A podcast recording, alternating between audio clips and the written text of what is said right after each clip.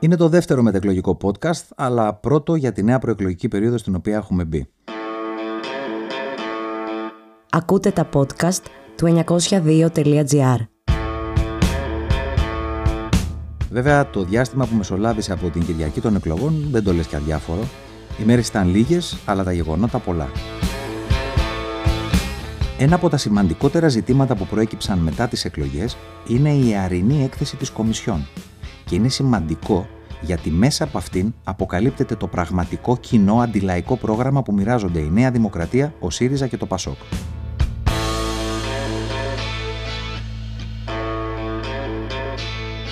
Το πρόγραμμα συνοπτικά περιλαμβάνει περίπου 350 αντιλαϊκούς νόμους και ρυθμίσεις για να προχωρήσουν οι εκταμιεύσεις από το Ταμείο Ανάκαμψης. Περιλαμβάνει ακόμα αναμόρφωση του φορολογικού συστήματος που σημαίνει πιο πολλοί επαγγελματίες και εργαζόμενοι να πληρώνουν πιο πολλά στο κράτος προκειμένου να στηρίζονται και να πληρώνουν λιγότερα οι μεγάλοι όμιλοι. Και περιλαμβάνει ακόμα την επιτάχυνση των πληστηριασμών και των εξώσεων. Επιπλέον από την έκθεση της Κομισιόν προκύπτει και κάτι άλλο. Προκύπτει ότι οι εργαζόμενοι δεν θα δουν καμία αύξηση του κατώτατου μισθού λόγω προπηρεσία.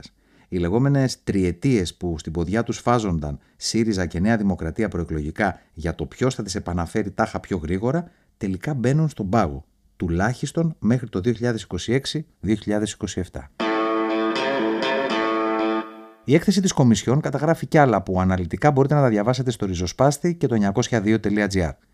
Οπότε το ερώτημα που αβίαστα προκύπτει ύστερα και από τις ομολογίες των Ευρωπαίων εταίρων είναι το εξής. Ποιος μπορεί να σταθεί εμπόδιο στους παραπάνω στόχους, ποιος μπορεί να οργανώσει την πάλη του λαού, τη λαϊκή αντιπολίτευση στην επόμενη κυβέρνηση της Νέας Δημοκρατίας και στα κόμματα της συνενετικής αντιπολίτευσης, για να δώσουμε απάντηση στο ερώτημα, ας δούμε ορισμένα ακόμα από όσα μεσολάβησαν από την Κυριακή των εκλογών μέχρι και σήμερα. Πάμε λοιπόν ένα προς ένα. Μετά τις εκλογές και το αποτέλεσμα, από το ΣΥΡΙΖΑ βγήκαν και είπαν ότι φταίνε όλοι οι άλλοι, εκτός από τους ίδιους βέβαια, επειδή έπεσε το ποσοστό του. Ταυτόχρονα καταγράφησαν κάποιες εκδηλώσεις μεγάλης αγάπης για το λαό από τη στρατιά των τρόλ του ΣΥΡΙΖΑ. Και τι δεν διαβάσαμε. Να ξανακαεί η Εύβοια, να γίνουν νέα τέμπη διαβάσαμε και πολλές ακόμα αθλειότητες. Μη σας κάνει εντύπωση. Γιατί εκεί καταντάς όταν το λαό και τους εργαζόμενους τους βλέπεις όπως τους βλέπει και η Νέα Δημοκρατία και τα άλλα κόμματα του συστήματος. Δηλαδή σαν κουκιά. Εκεί καταντάς όταν μαθαίνεις και τους χωρίζεις σε μπλε, πράσινους, ροζ και κόκκινους και ξεχνάς ότι πρώτα απ' όλα μιλάμε για εργαζόμενους και εργαζόμενες, για φτωχούς επαγγελματίες, φτωχούς αγρότες. Την ίδια στιγμή λοιπόν που αυτός ο μηχανισμός έκανε ουσιαστικά αντιπολίτευση στον ίδιο το λαό, το ΚΚΕ και η νεοεκλεγμένη του βουλευτή στην Κοζάνη, η Τίνα Κουζιάκη, ήταν στο πλευρό των σωματείων και των φορέων της Καλαμιάς που αντιμετωπίστηκαν με άγρια καταστολή από το κράτος που προστάτευε, τι πιο συνήθες θα πείτε, τα συμφέροντα ενός πράσινου ομίλου. Οι κάτοικοι της περιοχής διαδήλωναν ενάντια στην εγκατάσταση ενός γιγάντιου φωτοβολταϊκού πάρκου έκτασης περίπου 750 στρεμάτων σε απόσταση αναπνοής από τα σπίτια τους. Μάλλον με τη λογική των Σιριζέη Controls, πριν κινητοποιηθεί το Κουκουέ και οι βουλευτή του ενάντια στις συλλήψεις, θα έπρεπε να ρωτήσει προηγουμένως τους διαδηλωτές τι ψήφισαν στις εκλογές. Και για την ιστορία, και επειδή αναρωτιούνται και ηρωνεύονται διάφοροι με ατάκες του στυλ καλά να πάθουν και να μας πούν τι ψήφισαν εκεί στην Καλαμιά, να τους ενημερώσουμε ότι η Νέα Δημοκρατία στην περιοχή έπεσε σε ψήφους ενώ το ΚΚΕ ενισχύθηκε. Επίσης, να τους ενημερώσουμε ότι το ΚΚΕ την έδρα στην Κοζάνη την πήρα από τον Μιχάλη Παπαδόπουλο της Νέας Δημοκρατίας. Αυτόν τον απίθανο τύπο που στον απόϊχο του εγκλήματος στα Τέμπη, μπροστά στις κάμερες ως υφυπουργός μεταφορών, παρίστανε ότι είναι μπροστά σε σύστημα τηλεδιοίκησης, ενώ τον διέψευδε ο σταθμάρχης που ήταν δίπλα του. Για να κλείσουμε. Το θέμα είναι ότι οι εργασίες στην περιοχή της Καλαμιάς πάγωσαν ύστερα από τις κινητοποιήσει και οι συλληφθέντες διαδηλωτές αφέθηκαν ελεύθεροι. Αυτό θα πει λαϊκή αντιπολίτευση. Πάμε παρακάτω. Πριν από τρεις μήνες ζήσαμε το έγκλημα στα Τέμπη. Τις μέρες που ακολούθησαν το έγκλημα έγιναν τεράστιες διαδηλώσεις με κεντρικό σύνθημα ή τα κέρδη τους ή οι ζωές μας. Εκείνες τις ημέρες, δεκάδες φορείς, συνδικάτα, σωματεία από εκατοντάδες χώρους δουλειάς βρήκαν τον τρόπο να φωνάξουν για τα τέμπη που ζουν κάθε μέρα. Δυστυχώς, αυτό επιβεβαιώθηκε τη Δευτέρα 29 Μαου στη ζώνη του περάματος ένας νεκρός εργάτης και δύο τραυματίες, γιατί δεν υπάρχει ελεγκτικός μηχανισμός ούτε στα χαρτιά. Γιατί ύστερα από την υποστελέχωση του Σώματος Επιθεώρησης Εργασίας επί ΣΥΡΙΖΑ, ήρθε η Νέα Δημοκρατία και το μετέτρεψε σε ανεξάρτητη αρχή. Και ποιος ξέρει, αργότερα μπορεί να γίνει και ΜΚΟ. Όπως καταγγέλουν εδώ και μήνες τα συνδικάτα στη ζώνη, γίνονται συχνά ατυχήματα. Μόνο το 2023 τα συνδικάτα έκαναν τέσσερις απεργίες με κύριο αίτημα τα μέτρα ασφαλείας. Σήμερα είναι η πέμπτη 24ωρη απεργία που κάνουμε μέσα στο 2023 για τα μέτρα πρόληψης και προστασίας της ζωής των εργαζομένων του χώρου δουλειάς. Είναι η πέμπτη. Στις προηγούμενες τέσσερες και στις συγκεντρώσεις που κάναμε και εδώ σε αυτό το χώρο για να τις προετοιμάσουμε, τι λέγαμε συνάδελφοι, καλύτερα να κάνουμε μια 24ωρη απεργία προτού συμβεί κάτι παρά να κάνουμε μια 24ωρη απεργία αφού συμβεί. Δυστυχώς η πέμπτη απεργία που κάνουμε για τα μέτρα ασφάλειας είναι αφού είχαμε το τραγικό συμβάν. Αυτά λένε οι εργάτες της ζώνης. Μέτρα ασφαλείας απαιτούσαν, αλλά η κυβέρνηση και το κράτος έκαναν τα στραβά μάτια για να κάνουν τη δουλειά των αφεντικών. Αυτές τις απεργίες έκαναν, που όταν και αν έπαιζαν στα μέσα ενημέρωσης, εμφανίζονταν λίγο πολύ ως ταλαιπωρία. Τελικά, άλλη μία Δευτέρα, ένας εργάτης δεν γύρισε στους δικούς του. Ποια πρόκληση να σε εξοργήσει περισσότερο; Ο Μητσοτάκης που σε δύο τηλεοπτικές του συνεντεύξεις επικαλέστηκε το πέραμα που το επισκέφτηκε προεκλογικά και είδε μόνο χαμογελαστά πρόσωπα γιατί είχαν δουλειές; Α πάει μια βόλτα τώρα στη ζώνη. Ή μήπως το θράσος του ΣΥΡΙΖΑ, ο οποίος ως κυβέρνηση, όπως και η σημερινή της Νέας Δημοκρατίας, δεν αναγνώρισε ως υποχρεωτική τη συλλογική σύμβαση εργασίας της ναυπηγοεπισκευής, που σε ένα μεγάλο μέρος, περίπου η μισή δηλαδή, αφορά τα μέτρα υγείας και ασφάλειας των εργατών. Τελικά και εκεί τα συνδικάτα δίνουν απάντηση έχοντας προχωρήσει ήδη σε δύο 24 ώρε απεργίες στη ζώνη και σε κινητοποίησεις πρωί και απόγευμα με τα σωματεία και τους φορείς του Πειραιά και του Περάματο.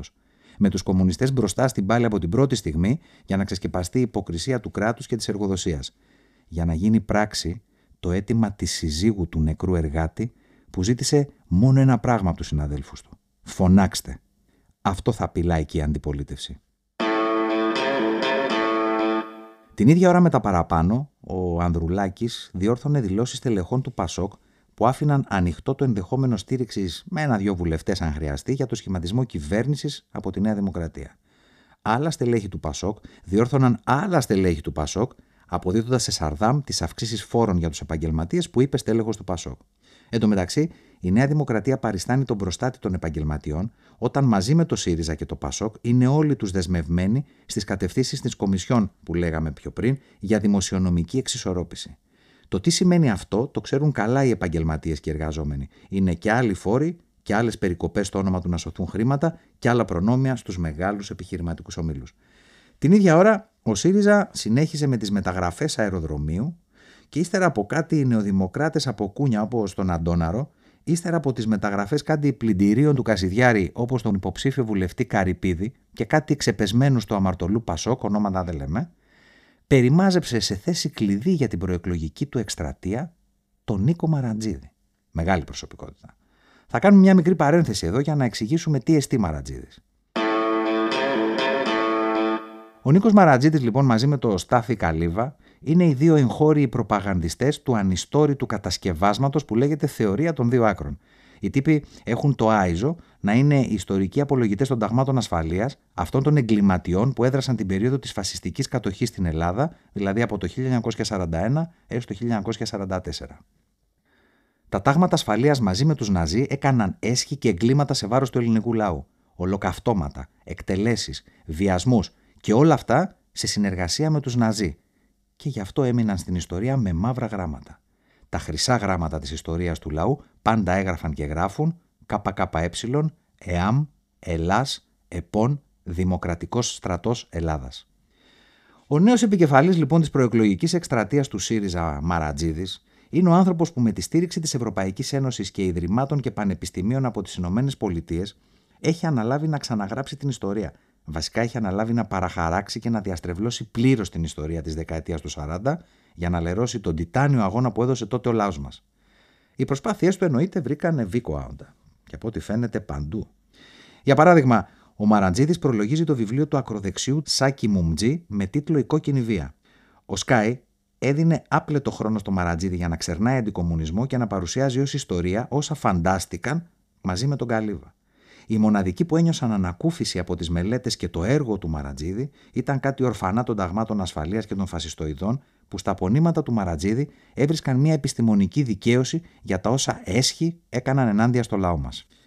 Αυτός λοιπόν που όλα τα δεινά της Ελλάδας τα φορτώνει στην ηρωική εαμική εθνική αντίσταση είναι ο τύπος που αναλαμβάνει την προεκλογική εκστρατεία του ΣΥΡΙΖΑ. Να τον χαίρονται. Κι αν κανείς περίμενε ότι εκεί κάπου σταματάει η κατηφόρα, κάνει λάθος. Έχει κι άλλο. Γιατί τα στελέχη του ΣΥΡΙΖΑ υπερασπίζονται αυτή την επιλογή με ένα απίθανο σκεπτικό. Διαβάζουμε εδώ και εκεί κάποιες αναλύσεις που λένε ότι το Μαρατζίδι τον πήραν γιατί είναι καλός στη δουλειά του. Όπως λέει, θα έπαιρναν έναν ηλεκτρολόγο σπίτι τους να τους φτιάξει τα ηλεκτρολογικά. Χωρίς να έχει σημασία, ρε παιδί μου, τι ψηφίζει και τι πιστεύει. Παιδιά, εντάξει, σας καταλαβαίνουμε. Σκεφτείτε όμως ότι πλέον ο ΣΥΡΙΖΑ για να επικοινωνήσει τη δεξιά πολιτική του χρειάζεται επικοινωνιολόγους στυλ Μαρατζίδη. Κλείνει η παρένθεση και συνεχίζουμε. Την ίδια ώρα που η Νέα Δημοκρατία, ο ΣΥΡΙΖΑ και το ΠΑΣΟΚ παρίσταναν τον υπερασπιστή των μικρών επαγγελματιών, δυνάμεις του Κουκουέ βρέθηκαν σε κατάστημα στον Άγιο Ελευθέριο στα Πατήσια, όπου αστυνομικές δυνάμεις μαζί με δικαστικούς επιχειρούσαν έξωση της ιδιοκτήτριας. Α ακούσουμε πώς υποδέχτηκαν οι κομμουνιστές τις αστυνομικές δυνάμεις νόμοι καταργούνται όταν είναι άδικοι. Ο πρώτος ή ο τελευταίος θα είναι. Όργανο του νόμου και της τάξη είσαι. Οι νόμοι όταν είναι άδικοι καταργούνται μέσα από αγώνες. Και αυτό είναι πραγματική πρόοδος. Ενώ πρόοδος δεν είναι να βγαίνουν, να βγαίνουν άνθρωποι έξω από τα μαγαζιά τους που δεν χρωστάνε ούτε ένα ευρώ. Τι να κάνουμε; Αυτά, αυτά που ακούσατε, συνέβαιναν την ίδια ώρα που ο Μητσοτάκης έλεγε πως πληστηριάζονται μόνο βίλες και πολυτελείς κατοικίες. Την ίδια ώρα που ο Τσίπρας Πουλάει και ηρωνία μάλιστα ότι δεν απαγορεύονται σε καμία ευνομούμενη πολιτεία οι Και την ώρα που πλέον και το Πασόκ μοστράρει το νόμο Κατσέλη σαν το αντίδοτο στους πληστηριασμούς, όταν για να μπει σε αυτό το νόμο θα έπρεπε να πουλήσεις ό,τι ιδιοκτησία έχεις και δεν έχεις. Τα μέλη και οι φίλοι του ΚΚΕ μπαίνουν μπροστά ώστε να σηκωθούν οι γειτονιές στο πόδι για να προστατευτεί το σπίτι και η επαγγελματική στέγη των βιοπαλαιστών, όπως ακριβώς έγινε στον Άγιο Ελευθέριο, που τελικά αποτράπηκε η έξωση. Αυτό θα χρειαστεί ο λαός μας την επόμενη μέρα. Ακόμα περισσότερους εκλεγμένους κομμουνιστές βουλευτές, στήριγμα στην πάλη του λαού ενάντια στην αντιλαϊκή πολιτική, στήριγμα στους αγώνες που βάζουν εμπόδια και στήριγμα στην ανάγκη να σηκωθεί πιο ψηλά ο λαός και να νικήσει.